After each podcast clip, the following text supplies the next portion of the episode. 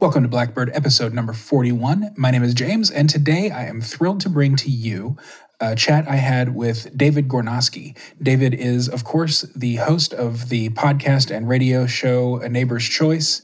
I wanted to talk to David about his faith and his worldview and how specifically Rene Girard's mimetic theory helped shape that.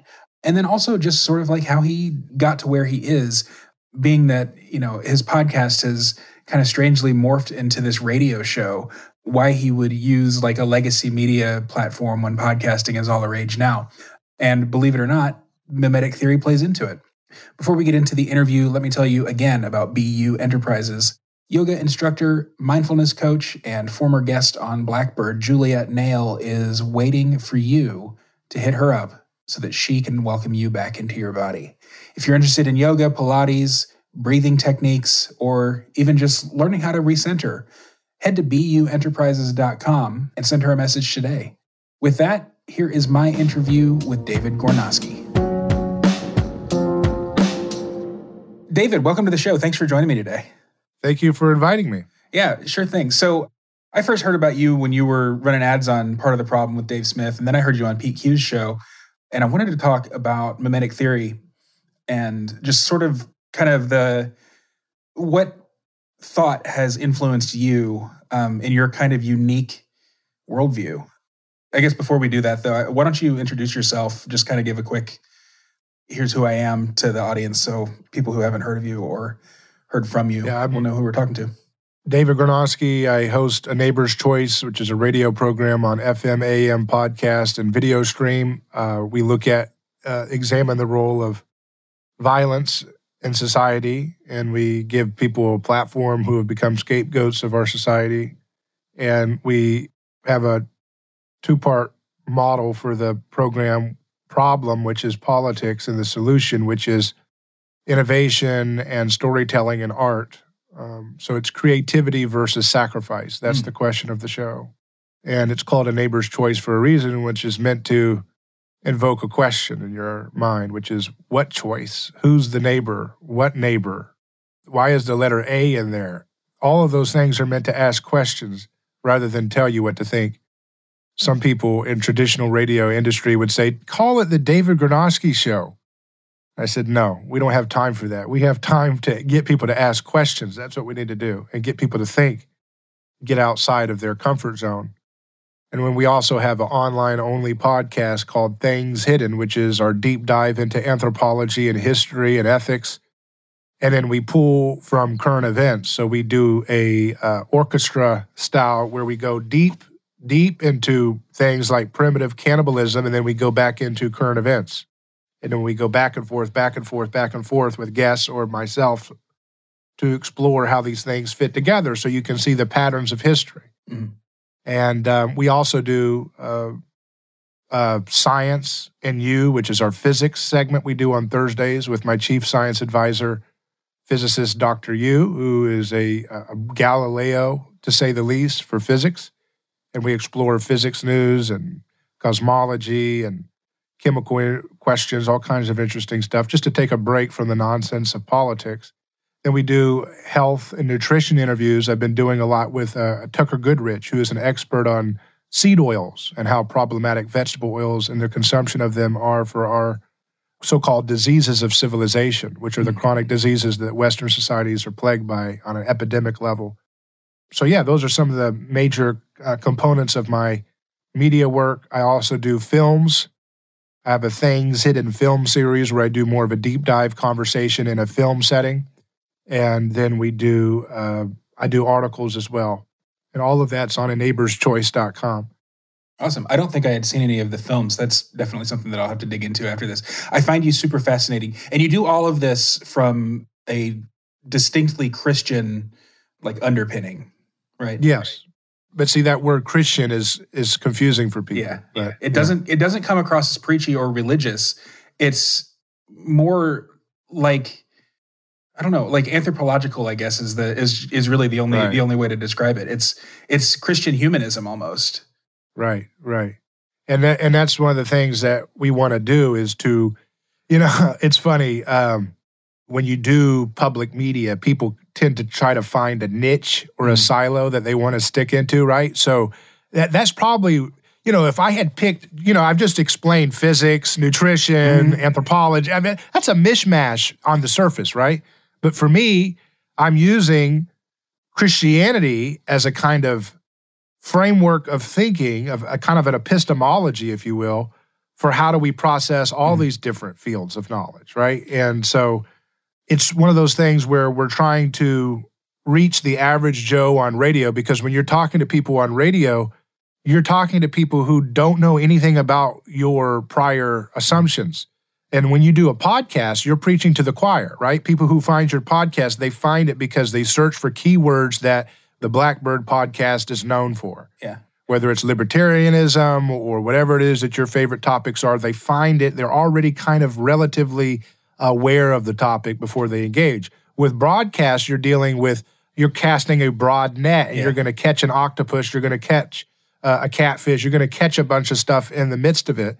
And um, so it's always a trick to figure out that the balance between uh, if you're preaching only to the choir, then you're just getting a very fervent fan audience. But if you go for broadcast, you can catch the the the person who's getting off work, who's an accountant, who's a police officer, who's a teacher, who's a librarian, and they've never even heard of any of the things that we're talking about. And now you get to kind of talk to the to the mainstream, and that's why I've spent so much time. Like if I had spent all my attention on online and just separated my focus, away, you know, cut my interest in radio off, it would have been a lot easier for me to just narrow in on the online podcast world.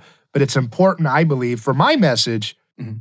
to be able to engage the mainstream So you just celebrated your third anniversary on the air, right? On FM and AM. Yeah. Yeah. So I've been I've been doing the podcast before that. I kind of started off as a Okay. podcast, and then I transitioned to a broadcast, and then I added the I kind of put the broadcast on the podcast. It's all confusing, but No, I like it. So how did you uh, get into radio from the podcasting realm? Did you just fill out a job application? I can't imagine that's how you know a new radio show starts. No, we we kind of approached it like a startup, you know, like we're going to jump in and create a a team and a project and a whole, you know, uh, plan to engage. And the reason why is again, you got to understand mimetic theory. You have to look for the contrarian bet, not just because it's contrarian, but if everybody's running into podcast, Mhm. right? So I'm 32. How many millions of people are 32 year old males doing a podcast? There's a lot. Yeah. Maybe a million. Who knows, Ev- right? Well, at least every libertarian in America. So right. But then you think about like, okay, well, how many 32 year olds are doing a radio show? And radio is still a market that reaches more people than television does. Mm. But it's a kind of because it's old, it has a a redheaded stepchild effect to the consumer. Because it's an older medium. You remember they were singing about video killed the radio star back in the 80s. Yeah. So it's been passe for a long time because of its oldness. And we are a culture that's all about the latest tech, the late, especially when it comes to media. And so, you know, I just saw it as an underappreciated medium that people assume, well, that's what only old people listen to. Mm. And I challenged that and I said, perhaps the only old people listen to it because only old people are talking on those mediums primarily, right? Only primarily baby boomer and older hosts are the ones that dominate the different stations around the country. So if you bring in a new voice with new ideas or relevant ideas for a newer generation, then the younger generation will show up on radio too. And and think about it for example, when you listen on radio, you can be in the comfort of your car knowing that somebody's not monitoring your content. Isn't that a mm. nice feeling? It's an old throwback feeling that we've we don't even remember anymore for those who are stuck in the digital ecosystem. I mean, everything you do, you know, if you find a podcast through Google, Google's monitoring what you've looked at. And so you can't enjoy your uh, Britney Spears fan club podcast because, you know, you know, somebody's already figured out a way to to to to uh, record your guilty pleasure uh, pleasure and use it for your uh, you know marketing purposes that they have in mind. That's the same thing for Facebook and all these different places. So it's nice to have a media where you can hit the button on your car and you can listen to whatever you want without that privacy violation that is mm-hmm. inherent in so much of the digital world. I know there are ways to get around that, but I think that's important. I also think it's important to have decentralized distribution of media, which radio stations still provide a kind of decentralized node network that you can get through. But it's a difficult market to get through because it's a, it's heavily regulated, which makes the uh, you know consolidation of stations in the hands of a few giant corporations. And because there's heavy regulation, it's hard to get into the market. It's hard to acquire a station. There's all these regulations you have to put in place to they put in place to kind of keep people out. And what that does is it creates a kind of quasi government malaise to the mm. industry where they don't want to be nimble, they don't want to be innovative. So all the innovation is going into the world of you know the Silicon Valley apps and and podcasts and things like that. That's where so-called smart money dumps all of its money into. But if you go right up the middle into that older market, I believe there's a way to to stand out in a sea of sameness, right? Which is important when you're developing a product. So if everybody's trying to imitate Rush Limbaugh because they're still stuck on a kind of stagnant market model, Rush Limbaugh was very talented, but but people people just do kind of imitation. Like I am Rush Limbaugh, but for younger people, yeah. or I'm Rush. And it's like, come on, that, that's that's a that's a market ripe for dis- disruption, in my opinion. You see, mm-hmm. your show. I mean, it sounds like it's straight out of the '70s or '80s. It's really kind of neat like you've got like the synth music, and it sounds like a radio show from like the pre-irony age, if that if that makes sense. What do you mean by the pre-irony age versus our age today? I like to think of uh, like the late '90s, like maybe the Wachowskis or something like that, as inventing irony as we know it today.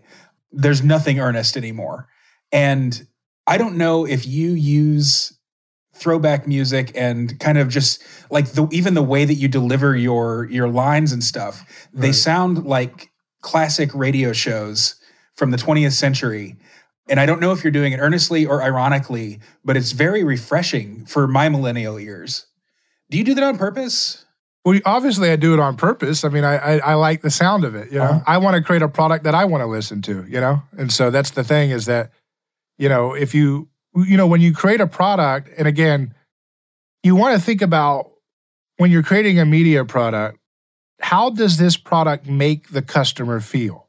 Mm-hmm.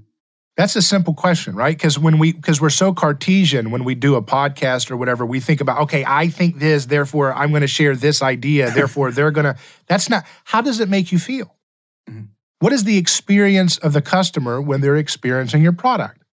and that is just something that you know you have to it's an art right you you convey a feeling and your personality is going to come out and it's going to be a different dimension of your personality depending on what you want to emphasize but you know so much of the programming is negative that's what i'm trying to get at mm-hmm. it's all negative even if it sounds positive it's still negative. and so when you listen to talk radio if you listen to you know, one of the big stars in talk radio, typically you're always going to come away, whether you listen for an hour or three hours or 10 minutes, feeling negative, mm-hmm. feeling like the only hope you have is just to vote for the Republicans in the midterms. Now, to me, if every program on the dial that is, is spoken word is negative, and if you listen to NPR, all they do is talk about the Delta variant, the Delta variant, you know, that, so that's negative too. So but every every spoken word product you listen to is negative, except for the, the FM morning shows where they talk about cartoonish stuff like let's go to Kathy at the bar and see what she said over the weekend at the, you know, she had a, a bender of alcohol. It, like, that's still, that's nihilistic too, right? So, mm. what about creating an experience that makes people feel positive, that makes people feel empowered, that makes people feel hopeful, and makes people feel childlike wonder about what's possible in the world. Now, you can't do that perfectly every day, but if that's the feeling that you want to create for your customer, then that's what you aim for, you know? That explains then what was going to be one of my next questions was, you know, why physics on Thursday? Why not chemistry? Yeah. And or or, you know, especially like why not epidemiology or some other branch of science that's more practical. Physics, though, is it's like the spark that creates awe. Right, right, right. And that and see, I, am I I have a running thesis that I call it the Jungle Book effect, which is that in the uh, creation of the atom bomb, the different reigning paradigms of physics at the time became became kind of enshrined in a holy of holy status. Yep. Basically, whatever was the dominant paradigm, they just said, okay, well, that's what helped us get the atom bomb. And whoever has the kind of knowledge that can create world destroying fire rules the, the kingdom, right? Because the Mowgli effect is he had the fire and the whole kingdom submitted to him because only he could only he could tame the fire and create it. And that's what I see the problem with physics is that there's some some fundamental assumptions about the reigning paradigms of physics that I think need to be challenged, but they were not properly challenged because there's the Mowgli effect. Whoever is the sacred cast of people who were able to create such a technology that could destroy the world, we're just going to like mimetically enshrine them, put them into an untouchable cast, and just kind of defer to them as the holy of holies of science. And I find that to be using mimetic theory to be suspicious. Okay, wait a second. Maybe that's groupthink. Maybe that's crowd psychology more than it is actually completely warranted to not question some of the foundations of nuclear science, for example, or whatever. Mm-hmm. So if we don't challenge those sacred cows at the heart of so called hard sciences, then maybe we'll never get past this dark age of stagnation in which people talk about how wages haven't grown since the 70s and all this stuff. We're fighting over lunchroom drama precisely because we don't have the courage to touch the untouchable.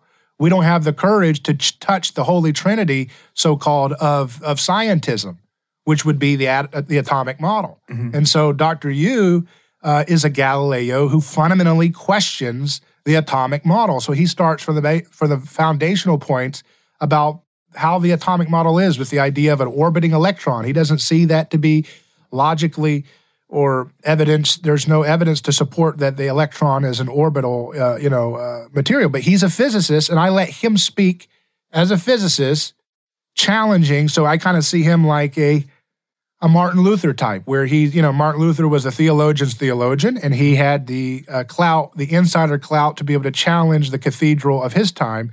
In the same way, Dr. Yu is a top-notch physicist, and he is able to challenge some of the foundations of the dogmas of his field. And perhaps, if we explore a map that is more accurate of the world, perhaps it can provide answers that will, as a downstream effect, alleviate the social pressures that keep us stuck in this constant lunchroom drama.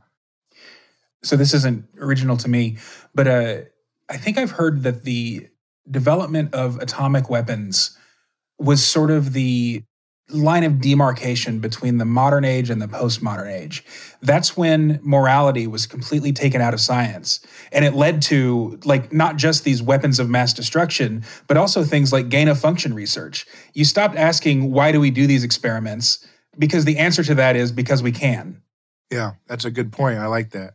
It's it's in some sense that's where the last vestiges of Christianity were shattered out of science because Christianity is what birthed the modern science field. You know, the mm-hmm. idea that the world could be understood, that there was objective, uh, discoverable truths about the natural world, and that our minds had the capacity to be able to ascertain facts and truth mm-hmm. about the natural world, and uh, and that we should discover scientific breakthroughs in the service of the world, of cultivating uh, humanity and cultivating the planet.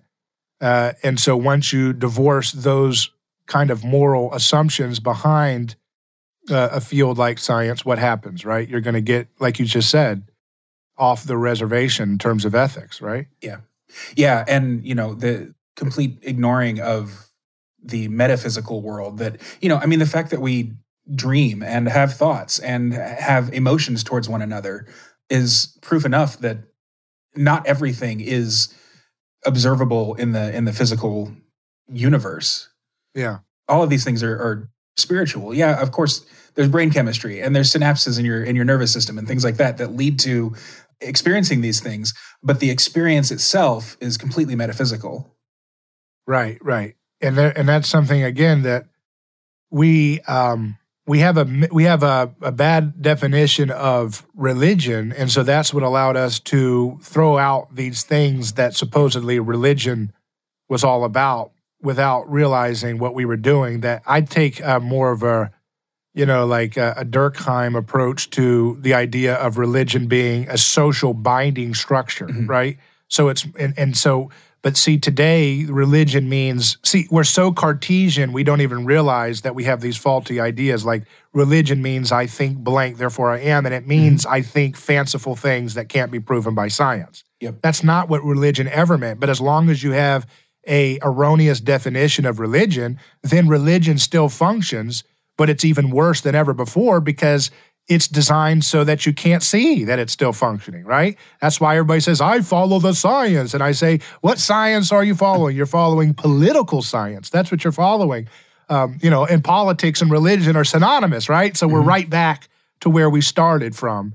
Uh, but we're actually in a worse spot in some ways because we don't have the epistemological humility to recognize that what we are doing is operating in the sacred. We're operating in the sacred when we say, I will trust Fauci, and you put your little yard sign out that you worship Fauci. And it's so stupid. It's so absolutely mind numbingly stupid. But because we can't have the intellectual integrity to examine our culture, because we're caught up in this mimetic blind spot, we're just doing the same stupid thing. But hopefully, maybe all this stuff will be a breakthrough that we can start yeah. to look at that you know i'm seeing a huge trend of people coming to this realization that religion is more than just the creed and more than just the the rituals that that people go through and it is about that binding i mean that's what religion means is you know something that binds people together that's like the the root of the word religion religio in, right. in, in latin certainly religions have creeds and they have worships and they have you know moral codes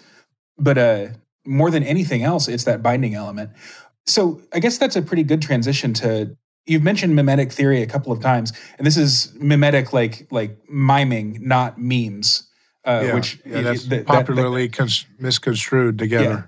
can you kind of give a i don't know if there's a brief definition but a, a definition of mimetic theory? Just kind of a rundown of what it is. So it's created by Rene Girard, a, a professor at Stanford who um, was uh, interested in understanding why all the great works of literature and Western cultures had a similar structure of conflict and drama, that it was a triangular structure in which people were competing over the same thing rather than competing because of differences.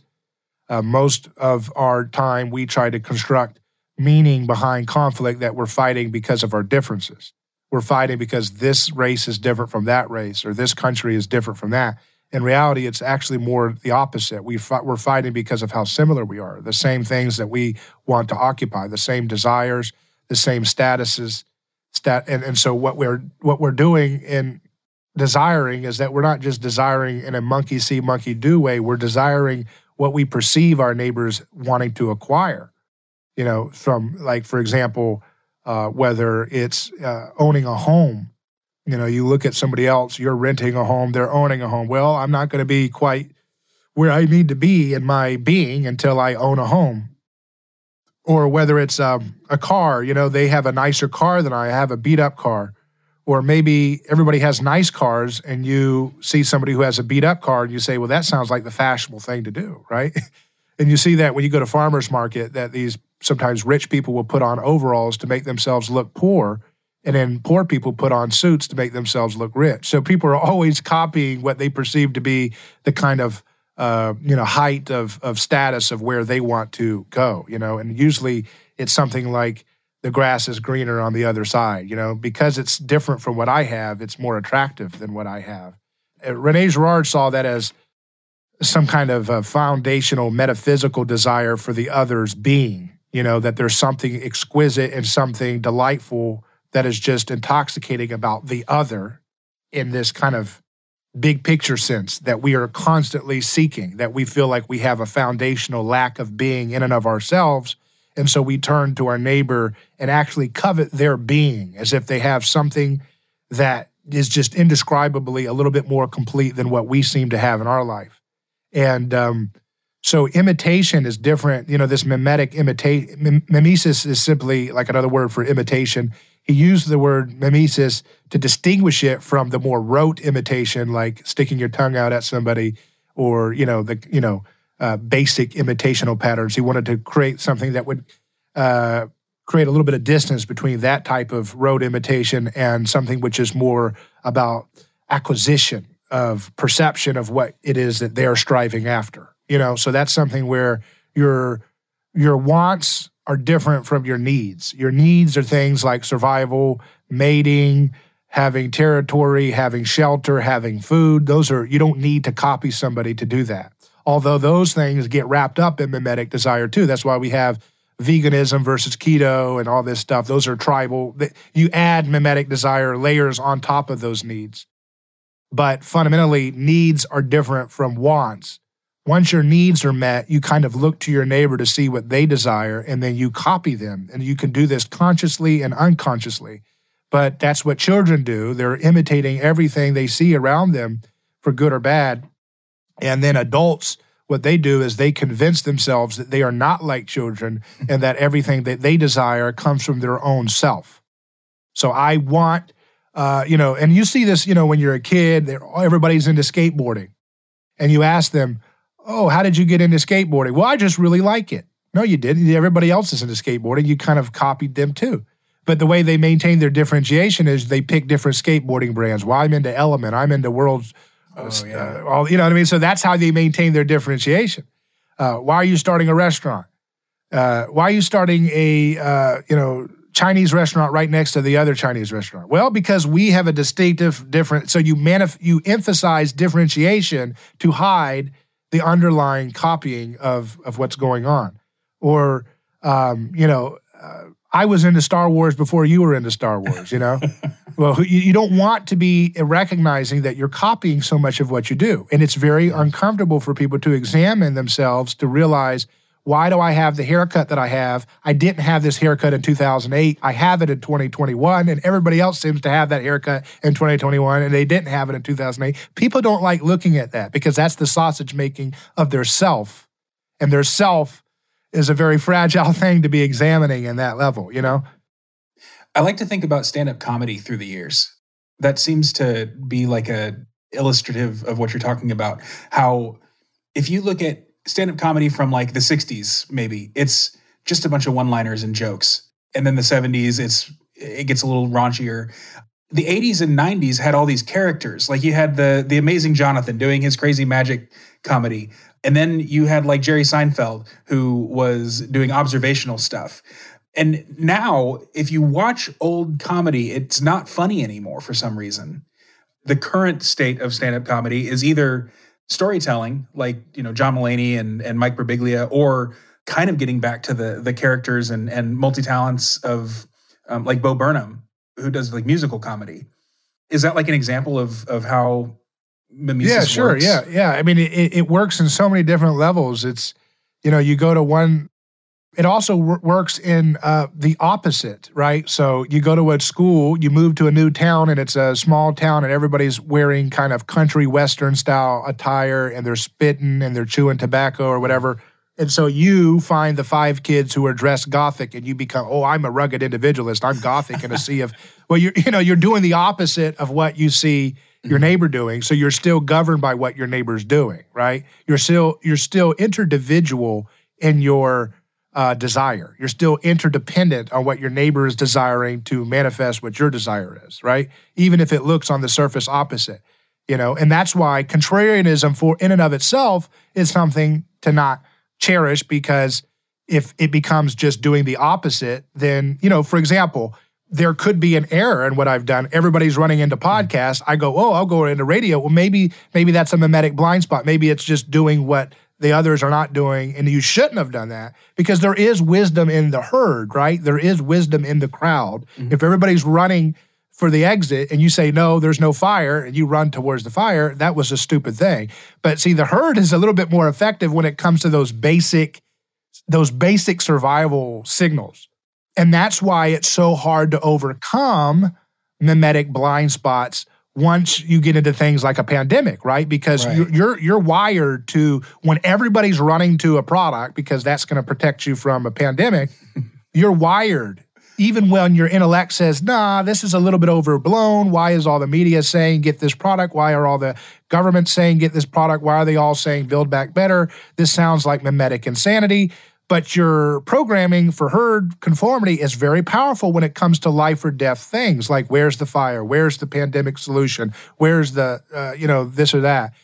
And that's why it gets a little confusing. So Re- Rene Girard's uh, mimetic theory has two components. One is to understand the relationships at a at a kind of micro scale between you and your neighbor, and uh, you covet. And he gets this from the Bible: "Thou shalt not covet thy neighbor's this, that, mm. or anything else that belongs to thy neighbor." The emphasis is on the neighbor as the model that that you're actually coveting. You covet the neighbor's otherness but those objects that they have or those statuses that they have are tokens of that neighbor's otherness that you perceive that if I have that, it will it will scratch the itch of the of the absence of of, of the lack in my being, right? So you look at somebody and say, well, that person's very foolish, but man, they are good at music. I wish I could have that talent. Everything else about them I can't stand, but that's pretty good. I wish I could have that. Or that person is uh, you know, this or that. And so we we we kind of select like a like a um like a, like at a buffet, you're selecting cafeteria food items of oh, I want this person's that, I want this person's this, and we do this subconsciously. Um, and uh, what happens is, of course, we the reason why we have so much competition in this world is because in the ancient world, uh, things were very hierarchically structured, right? They were very hierarchical.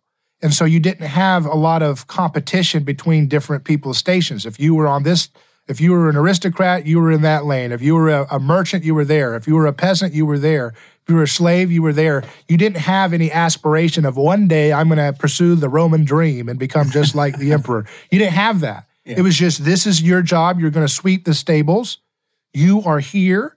There is no place for you up here. And in fact, the dramas that people would watch would reinforce that because when, you know, a tragedy is somebody going out be, beyond their fated uh, place in the hierarchy and then falling back down into a horrible defeat. That's the idea of fate. Fate is that you can't escape your place in the hierarchy. You cannot escape the gods. You cannot escape those above you. It will all come crashing down. And that's what those tragic dramas were about, which was reinforcing people to stay in their lane. But with Christianity, I'm getting ahead here, but I'm just giving a preview. Mm-hmm. Christianity, in Girard's imagination, broke. I don't think it's imagination. I think it's the historical record. That Christianity disrupted the hierarchy that ancient societies had to maintain and prevent mm-hmm. envy from spiraling out of control. And now that's why we're in a state of hyper competition. But what's interesting is the more hyper mimetic we are, the more we uh, protest that we're more individualistic than we've ever been. Because again, we don't want to admit that most of the things that we are doing are, uh, you know, incited into us by our neighbor. Whew, that's heavy. Okay, so you mentioned Christianity. Is it is it too early to ask about that, or is so? Is there more to mimetic theory before we get into? Well, yeah. So you got to wonder. So Girard's why Christianity. did Christianity? Yeah, why did Christianity break the hierarchy? Right. Yeah, that's the question, right? Because again, if you or did you want to? No, yeah, go keep going. Uh, so if you if you have a society where everybody is so imitation is what makes the best of us and also what makes the worst of us uh-huh. because it's how we mass, you know, great painters were proud of being a, a, total imitator of their master who trained them or their mm-hmm. pianist or whatever it is. And, and, and that's how we make tools. That's how we make uh, modifications to tools. Um, and all of these things, what they, they turn into conflict when we copy not just positive things, but we start copying negative feelings, you know? So you, you, you have a, uh, you are you copy your neighbor's envy and you become reciprocally envious of one another right and what that does is that causes uh, bad blood in a society where the bad blood spills over to everybody else so let's say you're having a great time you're doing great but now there's a famine and now you're a little stressed out because you don't know if you're going to survive you don't know if there's enough food for everybody so now there's a pressure on terms of scarcity which is going to pressure you to be a little bit more um, uh, in tension with your neighbor. So if there's less resources to go around, that means if everybody is desiring water and water is plenteous, it's a lot easier to have um, peace. But if water is scarce or food is scarce, now you're going to come into conflict with your neighbor. Wait a second. I think I'm missing some food. Maybe you stole it. Yeah. And then you start saying, hey, uh, did you see what Bob did? I think Bob's stealing some of our food, our crops.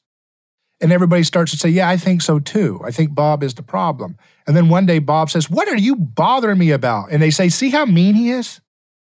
That's confirmation that he is a witch or he's a monster. Uh, and Bob, maybe he's a little too tall. Maybe he's a little too fat. Maybe he's a little too short. Maybe he's got a crooked nose. Maybe he came from another community and you guys brought him into the community for years and then now he's acting a little bit weird.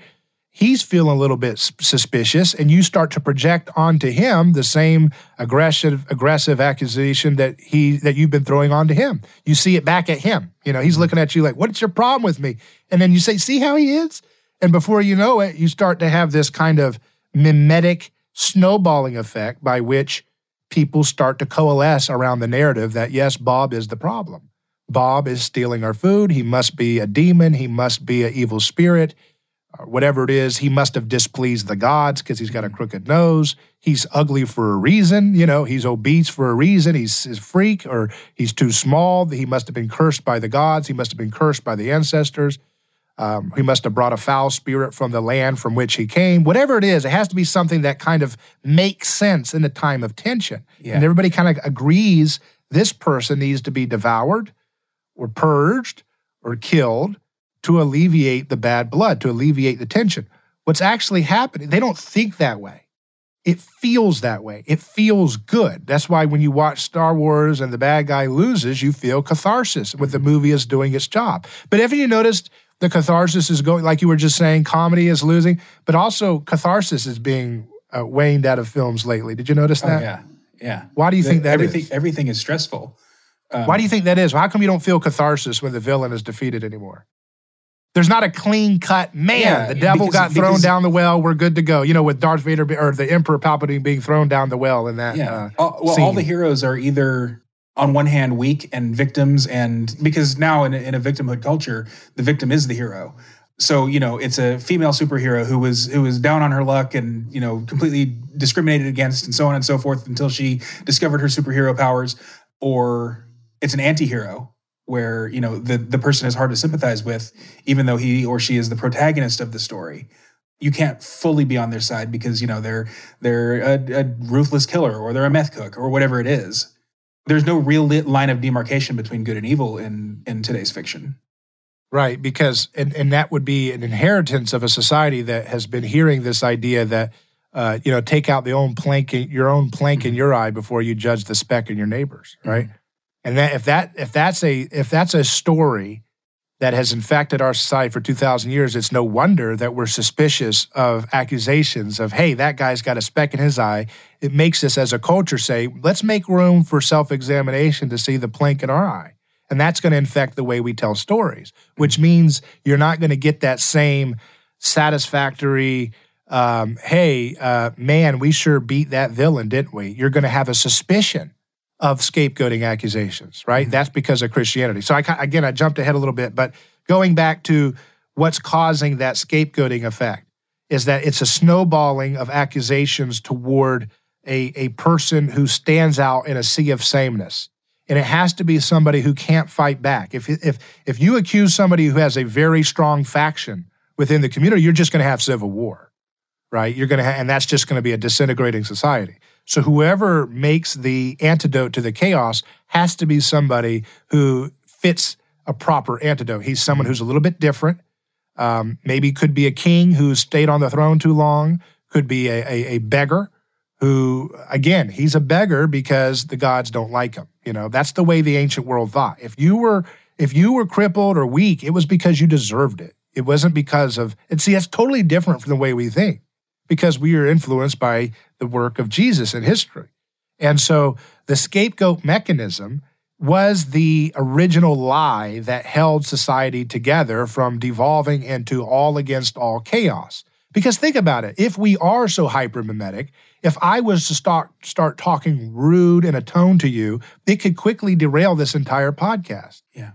Uh, and that's what happens in podcasts where people call out other people. All of a sudden, you've got bad blood for a long time. You didn't Yeah. need to have that, right? Social So media really amplifies that too. I I was at a I was at a convention last year, and you know, not many people were wearing masks because it was a libertarian event. And I just I posted a picture of it on on a social network, and someone commented, "Where are their masks?" And I said, "Oh, some people are wearing them, some people aren't. It's fine." And he said, "All of those people deserve to die." So he's scapegoated the unmasked. But what makes it even more ironic, I guess, is probably the right word, is that he's HIV positive. He Hmm. caught HIV having gay sex back when back before we had like a good grasp on on prophylactics and stuff like that. So he was a scapegoat 20 years ago.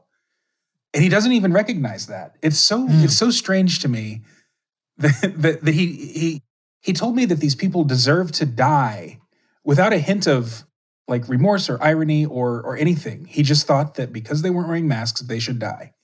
Well, that's I mean, but that's that's very rooted in our anthropology is that if you have violated the taboos that we have set in society, you deserve to be cursed. You deserve punishment. That you deserve to be sacrificed, in other words, right? Mm. So so again, that's why I was telling you it's so problematic that we don't understand that religion is thoroughly uh, embedded in the way we think of ideology. Ideologies are just slightly deconstructed religion. Mhm. And we don't understand how those religious type sacrificial impulses are affecting the way we think and talk and process the world. So your your friend is just speaking what people have been saying for thousands and thousands of years and it's irrational on one level, but but if you examine it from a Christian perspective, it's irrational. If you examine it from the, the the longer view of history, it's thoroughly in keeping with what people have always reverted to is I'm scared, there's a crisis, we need to blame somebody, Mhm. There are taboos in place to prevent these crises from happening because Girard looks in the history of different texts and he sees that plagues and famines sometimes are not even literally happening. They're more like a symbolic representation of a conflict of plague right? A plague of bad blood a, a plague of tension mm-hmm. a plague of manic anger and aggression that's sweeping a, a, a tribe or a city or a nation. And so when times are scary socially uh, you want to have taboos of differentiation Mhm. to to form safety. And if somebody says, "I am not going to follow your taboo or your ritual," you are violating their shared sense of transcendence. That we are again, it's religion. What binds us together is the shared transcendence of X, Y, and Z is what is what must be done to prevent death. And if you if you if you go out of that shared transcendence, you are contaminating the camp. You're contaminating the camp with a different model of desire, which doesn't comport with what everybody else is doing and telling you that your life depends on you doing. And so that's why that person says, well, those people need to die because he's afraid that if they are allowed to do things differently, he will die. Mhm. So, So, they need to be sacrificed so that the whole nation is not destroyed. Who said that? Caiaphas, remember? Yeah. Remember Caiaphas, the high priest who Yeah. led the murder of Jesus? He said, It is better that one man die than the whole nation perish. So it's better that that uh, convention of non mask wearers die then if everybody starts mimicking their no mask, the whole nation will perish. So it's That- a it's a that sacrificial explains- logic. I have been so I've I've been calling progressivism, for want of a better term, a religion for years. Yeah. And I've always criticized it because the difference between the progressive religion and, you know, uh, more traditional theist religions is that progressivism doesn't have a, a means of redemption. Sometimes you're allowed to apologize, but not always, and then be welcomed back into the fold. But if you're one of the people who either doesn't apologize for your transgression or isn't your apology is not accepted, then you are you're shunned, you're gone. Contrast that with Christianity, where the the redemption happened on the cross, and all you have to do is repent and live faithfully. But see, they had they had uh, repentance in uh, the ancient world too. Uh, yeah, but but it was it was to kill the person you know so Right, if you were torturing a witch you got a confession out of her then you can tell you, you go ahead and kill her right? You know what i Uh-huh. mean? So the confession c- condemns you too. There is no mercy. Of course christians were doing that too because they were still sacrificially addicted to the Uh-huh. pagan way of doing things even though they had the eh, it's before Cart, Descartes, but again, just to kind of do a little bit of a of a of a quick explanation, they had a kind of Cartesian Christianity, but not the foundational, you know, substrate of Christianity informing their ethical framework. But it's easy; we can only judge it in light of two thousand years of trying to imitate Jesus. It's only in the after effect, hundreds of years later, that we have the foresight to say, oh, yeah, did you see how they burned that witch and they mm-hmm. said they're a Christian? Well, you're judging Christianity by Jesus' own framework. You know, that's why, that's why, for example, that's why America gets right now, they're trying to scapegoat America as if, you know, America was unique in its sin of slavery. Mhm. You know what's happening, right? Africa and Asia still practice slavery in many Mhm. places brutal, vicious slavery where slaves are treated like like property, like animals, and treated with the most disrespect, horrible things you can imagine. That's still happening in Asia and Africa in 2021. And what do we do in America? We're looking at the plank in our own eye rather than the speck in, the, in our neighbors. And and the way we psychologically project that, right? So we're still mad at Thomas Jefferson in the 1700s for his slave, but we have no moral outrage about Libyan slave trade or which was, Asian which was allowed by the U.S. government's intervention Right. in Libya. yeah, you know, Biden and Obama and Hillary Clinton literally created. You've you've all right. The first time you vote for Obama, he said no war, so you got duped. Uh-huh. Second time, he's already shown more war, and you and you know that, and you willingly, morally sign on to hiring that man to keep his wars going. And because of your actions as a voter for Obama, you kept more people in slavery than would have not been perhaps if well i don't know i guess romney probably would have done the same thing. But the point is is you signed on to that. You knew it was wrong and you did it anyways. You participated in the crowd and that's why the left is losing their mind because they're haunted. This is my theory. The left is completely haunted by the kind of collective violence that they continually press the button for to have sacrificial violence. Yeah. and they're haunted by it so they have to project their guilt onto their neighbor so they have to say oh my neighbor is a right winger who likes thomas jefferson so he's closer to slavery than i am no you actually are because you voted for a guy who literally created chaos in libya and now 2 million people are enslaved in libya you did that that's on you, but they don't want to take responsibility for that. They're haunted by the cross, but they're still trying to scapegoat people uh, so that they don't have to deal with looking in the mirror. Does that make sense? Yeah. So, do you think that, so like today, we don't need to burn witches and we consider it a barbaric practice. And in the 20th century, the totalitarian regimes needed to lock people into gulags and concentration camps and so forth as their scapegoats. Today, we've got the the digital gulag where all you know all that happens to you is you get banned off Twitter and, and Facebook, and maybe you know you can't accept credit cards with Stripe if you've got a business. Do you think that's the extent of this scapegoating ritual that we're going to see, or is it going to become physically violent at some point? Yeah, it's an interesting question, and it's something I think about a lot. You know, it's, I want to go back just for a moment Yeah. because I want to emphasize this. Isn't it interesting, though, that the woke left, in emphasizing America's experience with slavery in 2021, and they can't even care one bit for Asia or Africa doing slavery to this day, that assumes a Christianity as their ethic that they want to live oh, by Oh, yeah. because they're assume they're basically grading on a curve. They're basically saying, "Wait a second, America, you say you're Christian. You should have you should have never touched slavery." That's what they're doing. They're grading on a curve. You see what I mean? Does that make sense? Yeah. You should have never even had slavery back in the 1800s, 1600s, any of that stuff.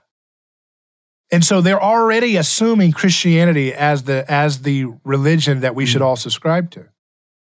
Even in their critique of the West in relationship to they give cultures that were not steeped in Christianity more of a moral pass. Oh, well, yeah, that's something over there. Or they'll say, well, they do slavery because they're imitating the West. Or, you know, they just come up with all kinds of contorted moral insanity because they're haunted by the cross and they don't want to repent of their violence. So here's the thing the reason why we are we are lose see there are some hierarchical structures that are healthy and there are some that are wrong mm-hmm. but both good and bad hierarchies are kind of leveled to chaos when we have a society that has been infected by Christianity but refuses to obey what Jesus says, which is to desire mercy, not sacrifice. Mm-hmm. So here's my here's the whole premise of my show on this level.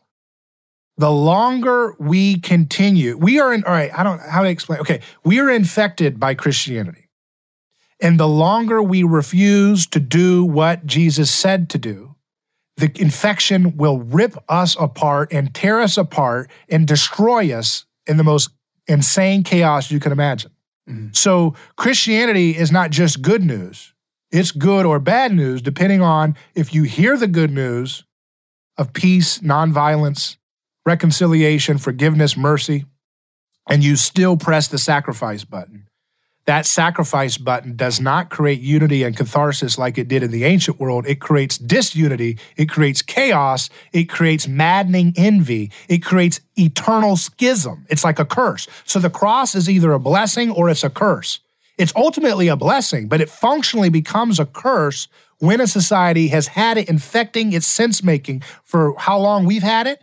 Yeah. And it refuses to let go of the sacrificial button. And what we're doing is we're trying to always come up with creative solutions for why we can use sacrifice. For example, Jesus says God desires mercy, not sacrifice. And we say, well, we're going to do mercy via sacrifice.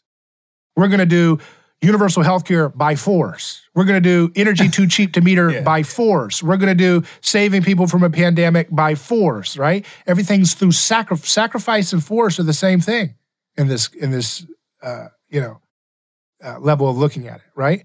And so we, and so that's the message of Christianity is that, you know, the idea was is that the sacrificial, the scapegoat mechanism was something that humans stumbled onto almost by accident to avoid the chaos of undifferentiated aggression and envy.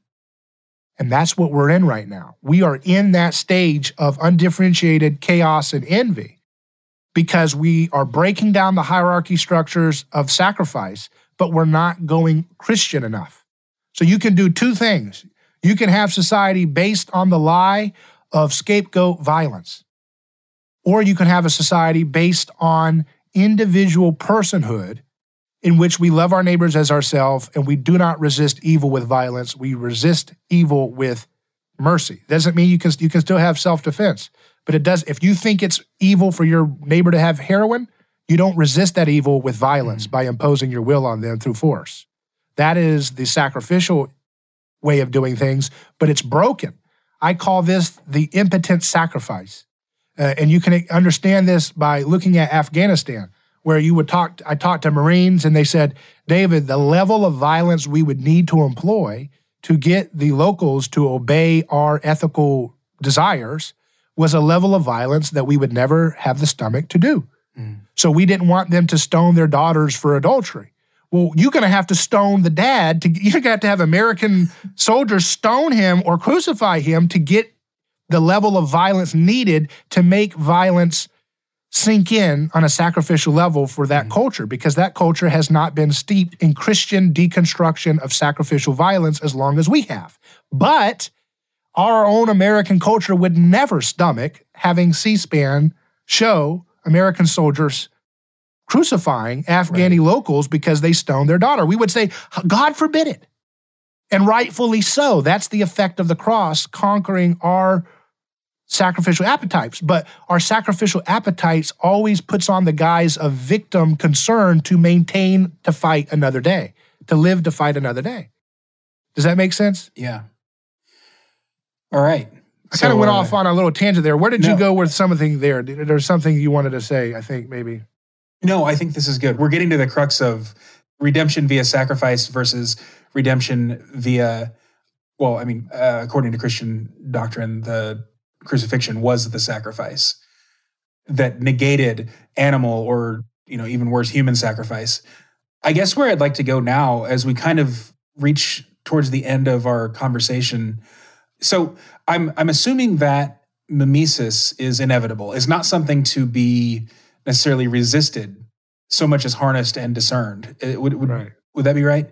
Yeah. So what what do you think an individual needs to do in order to recognize his own mimetic tendencies and you know really make the good decisions for himself. Right.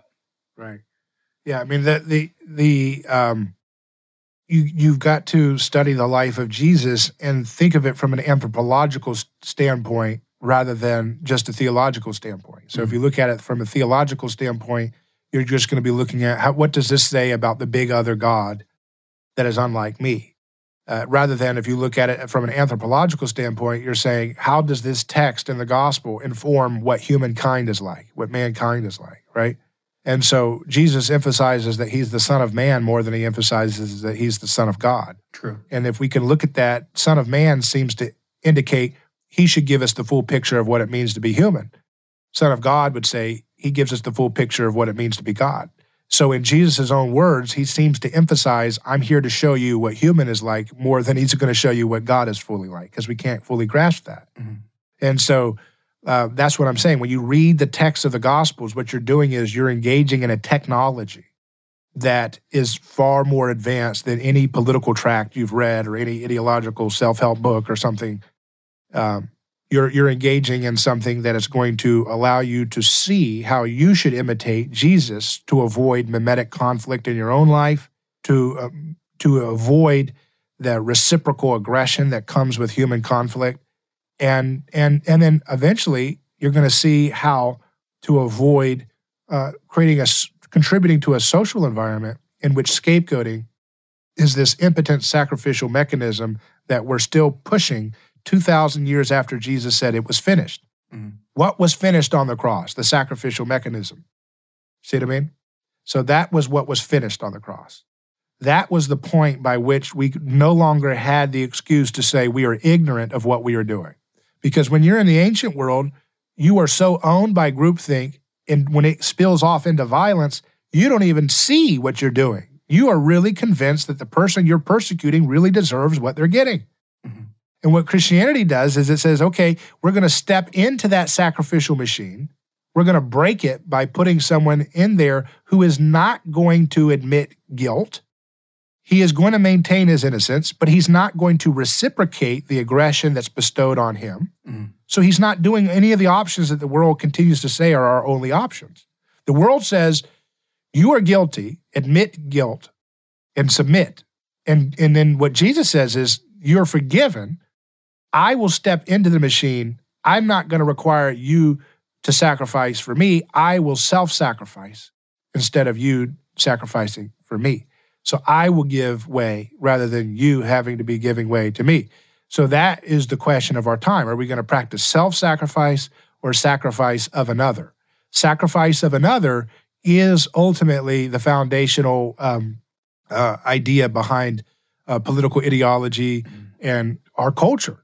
Um, and so that's why people say, oh, well, people have adverse effects from this new uh, pharmaceutical product. Well, it's okay because it was in this it was in the effort of trying to save the world from the global pandemic, right? Mm-hmm. So it's okay that some are sacrificed if they had adverse effects, even if it's a kid.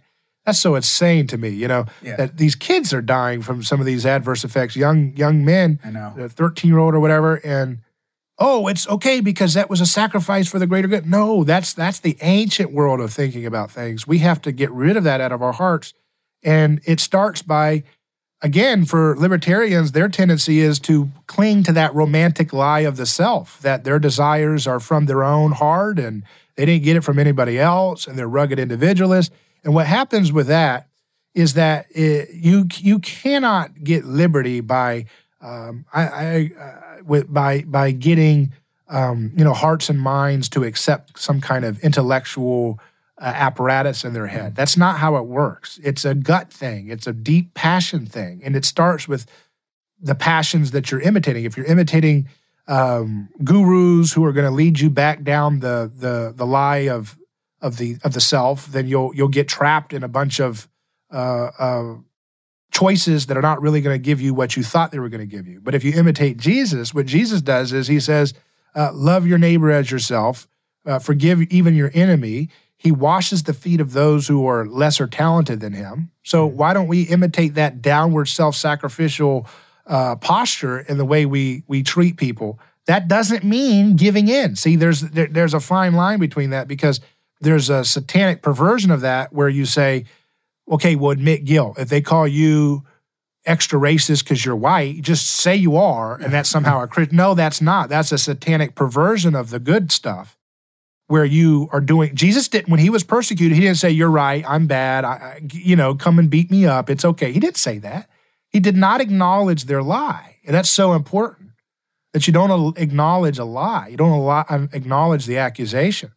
And so, two things that I tell people all the time on a big picture standpoint to alleviate violence is one, tell the story of victims of sacrifice. So, find out a story uh, a mm-hmm. woman who is in prison, a woman who, a family who was raided unlawfully or in an illegal, unconstitutional way and died, a dog that was shot by a cop, you know, a, a person whose business was destroyed because of the lockdowns. Tell their story.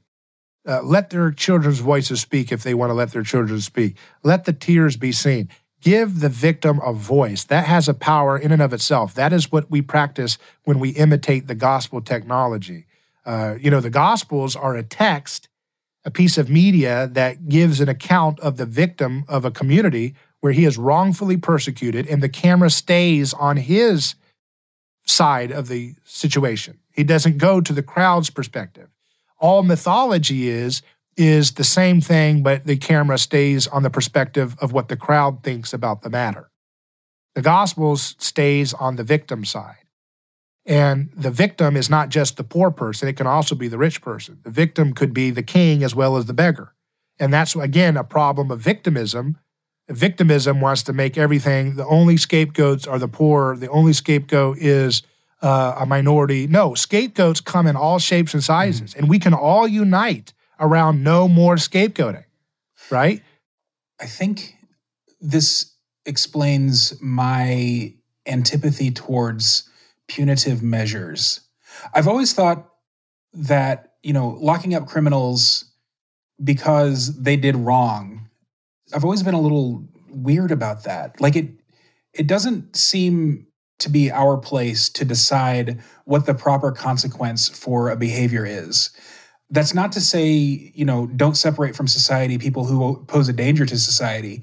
But if you're doing it because of their actions rather than for the benefit of the culture, except in a superstitious, you know, sacrificial scapegoat type attitude, it seems, I don't know if unjust is the word, but it seems outside of the like realm of human wisdom. Do you think right. that punitive pr- imprisonment is scapegoating? Is that? I think on some level it can be. Although I, I do believe that, you know, given the system that we have, right? Mm-hmm. You know, if someone is murdering somebody, you know, it's not necessarily the ideal way of doing it, but I do think there should be, like you said, a place for separation. Mm-hmm. You know, if you just say, you know, oh, you murdered someone, we love you, keep going. You know, like what is that? You know, that's right. not actual that's not actually you you have to have self-defense. It's the way I look at it is I always take these laws and I say, okay, what would happen if this was dependent on the individual agency? Right? You know, so you're walking down the street, you see someone being assaulted, you have the means to stop it. You grab the attacker, you put mm-hmm. them on the ground, you restrain them until the victim is safe and the person can be kept away from society for a bit uh, because I do think, and that's where you get the law, thou shalt not kill, or, you know, thou sure. shalt not assault. And therefore, it, it's not a perfect system, but it's the system we have. And so I do believe if, you know, that there should be in the system we have a place for timeout for people who kill mm-hmm. people, right? If someone's just stabbing you and you say, okay, I love you, please go on, but they're in a psychopathic rage or, uh, you know, they go off and do it again. That's, you're not, that's not really, a loving, merciful way because mm-hmm. you you could have physically kept them away from more victims, but you allow them to keep doing their harm. So I do believe there's a place for self defense. That's a that's a that's sure. a minimal role. And and again, in a perfect uh, utopian society or something, we could think of, not saying that in a disparaging way, I'm just saying in a better world, I'm sure there was a better way to have uh, separation. Mm-hmm. And I do think a lot of us, I do think, you know, here's an interesting thought. Okay, so I do think that that these like serial killers and these, and not just the extreme ones from the '70s and stuff, but like I think a lot of that stuff is the possession of the spirit of empire, right? So I think if we would get rid of our American empire, if we would get rid of our incarceration state for mm-hmm. so many of the nonviolent things, I think a lot of that spirit of violence and aggression for physical crimes would actually kind of dissipate naturally, systemically, right? right. So I, I, think that the the epidemic of of these um, uh, serial killers in the 70s was probably a reflection of the cultural rot at the time of the 70s. Mm-hmm. That if we had repented of a lot of our collective violence as it was back then, would have alleviated the situation by which those kinds of spirits would manifest. And I mean spirit in a in an anthropological sense of the scripts that we're picking up along the way from our neighbor, right? You know, you know, Charles Manson even says it. He says, "Look at what you guys do." If you watch his interview, he says, "Look at we've got these children's magazines where we're teaching kids to buy guns, these military guns." He says, "I am a manifestation of this society." You know, and it doesn't take him. He is still responsible for what he does, of course, mm-hmm. but he's trying. He's like a Joker figure who's revealing that which is unseen in the foundational fabric. I mean, he's he's he's playing into that role. You know, of I am the measure of your rotten society. He's he's knowingly playing into that. It's but, probably not a consequence that the 70s, in addition to all those serial killers, also had a ton of cults. Yeah, yeah, that's interesting too. Yeah, I mean, a lot of this stuff, man, it would be great to have more contemporary history. Yeah. Uh, using, you know, like having more contemporary historical analysis using mimetic theory to kind of look at the different iterations of, wow. you know, there's so much room for uh, for research here, you know. And I'm what I'm trying to do is kind of be like a a Johnny Appleseed for these ideas to kind of, you know, uh, sh- spread them to different websites, spread them to different shows, and get people to take their skill sets that they have and use it to advance this way of looking at the world. You know. Mm-hmm. Well, I think that's probably a good place to stop. Let me try to boil down your advice for individuals. And that is even if you don't, won't, or can't accept the theological doctrines of Christianity, the imitation of Christ is the best way to achieve a peaceful and free society. Is that about right? Yeah, that's pretty good. You know, the idea is is that, you know, if he was only a man, of course, it would be more miraculous the impact he's had in history. Yeah. True. so, true. So the line that is true. So so you know, he, to to to say to say the things he says, the the idea, you know, he says that to learn what my message is all about, you have to understand what this means. The mm-hmm. stone the builders rejected has become the cornerstone. Well, that explains everything in our society in one little image. The idea is there was an old idiom about the building of the temple where they would take the misshapen stone that didn't fit in the groove of the of the bricklaying and they would throw it to the side because it was a different mm-hmm. shape. That's like a scapegoat. It's different yeah, yeah. and you just throw it out. But at the end, it becomes the uh, or capstone would be the word. It becomes the capstone, the final stone that you put because you've you've finished the whole brick wall and now you've got the final piece. And so the idea is in the way Jesus is using this stone. He also says, by the way, that anyone who encounters this stone will be uh, broken to pieces. That's what's happening to our society mm-hmm. right now because we refuse to heed the call, which is he exposes the magic magic trick of human history. He shows why we were gobbling up people in a ritualistic way. He he literally creates his own ritual so if he is merely a man, he's the most genius man. You should want to study every word and action of this man for the rest of your life. You should be more biblically um, uh, rigorous in your analysis of this man's life than even the best Christians you know, if you're not a Christian. Because it, you know people read 500 page books of Steve Jobs biography to get figure out how to become a startup entrepreneur, right? This guy split time. You know, this guy uh, you know, redefined. He had, if he was merely a man, how in the world could he have possibly understood how to break the worldwide matrix of sacrificial groupthink? I mean, this idea, I didn't even get into the resurrection. I mean, all these dying and rising gods that you see in mythology. And he's and he does a literal resurrection. All the mythological resurrections create unity. In his historical resurrection, he creates disunity. Just like he said, I have come to bring a sword, a sword to cut through the false unity of sacrificial violence. That's exactly mm. what we're inheriting 2,000 years later.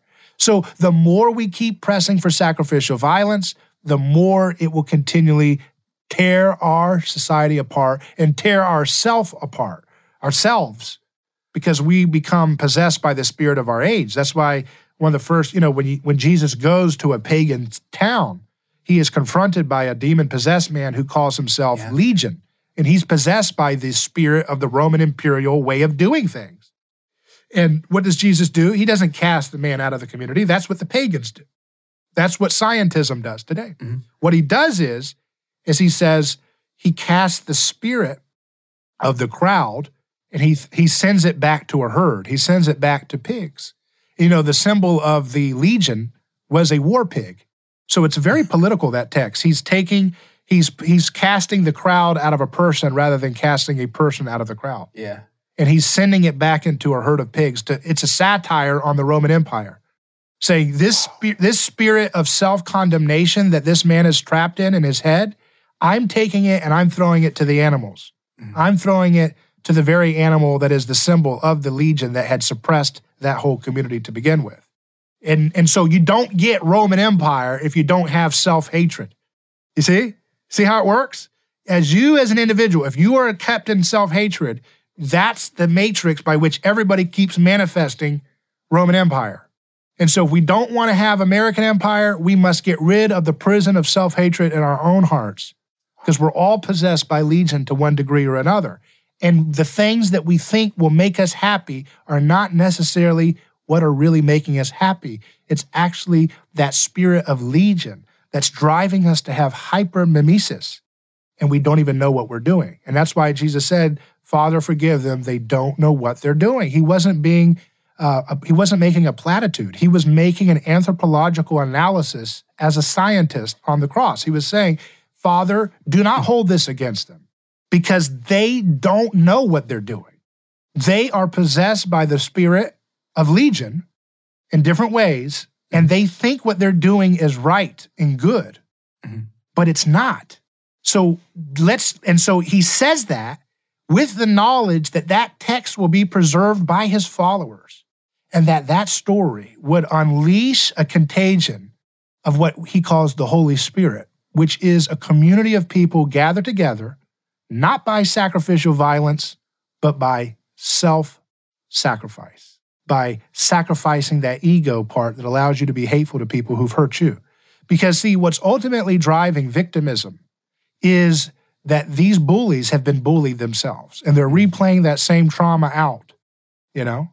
and they're replaying that same trauma out and they want you to provide them with the solution by your response to help them uncover how to get out of that original trauma. And so that's where Christianity comes in. So that's the only place we're going to have any breakthrough. And that's why I tell people two things you can do. I said the first one tell stories of victims.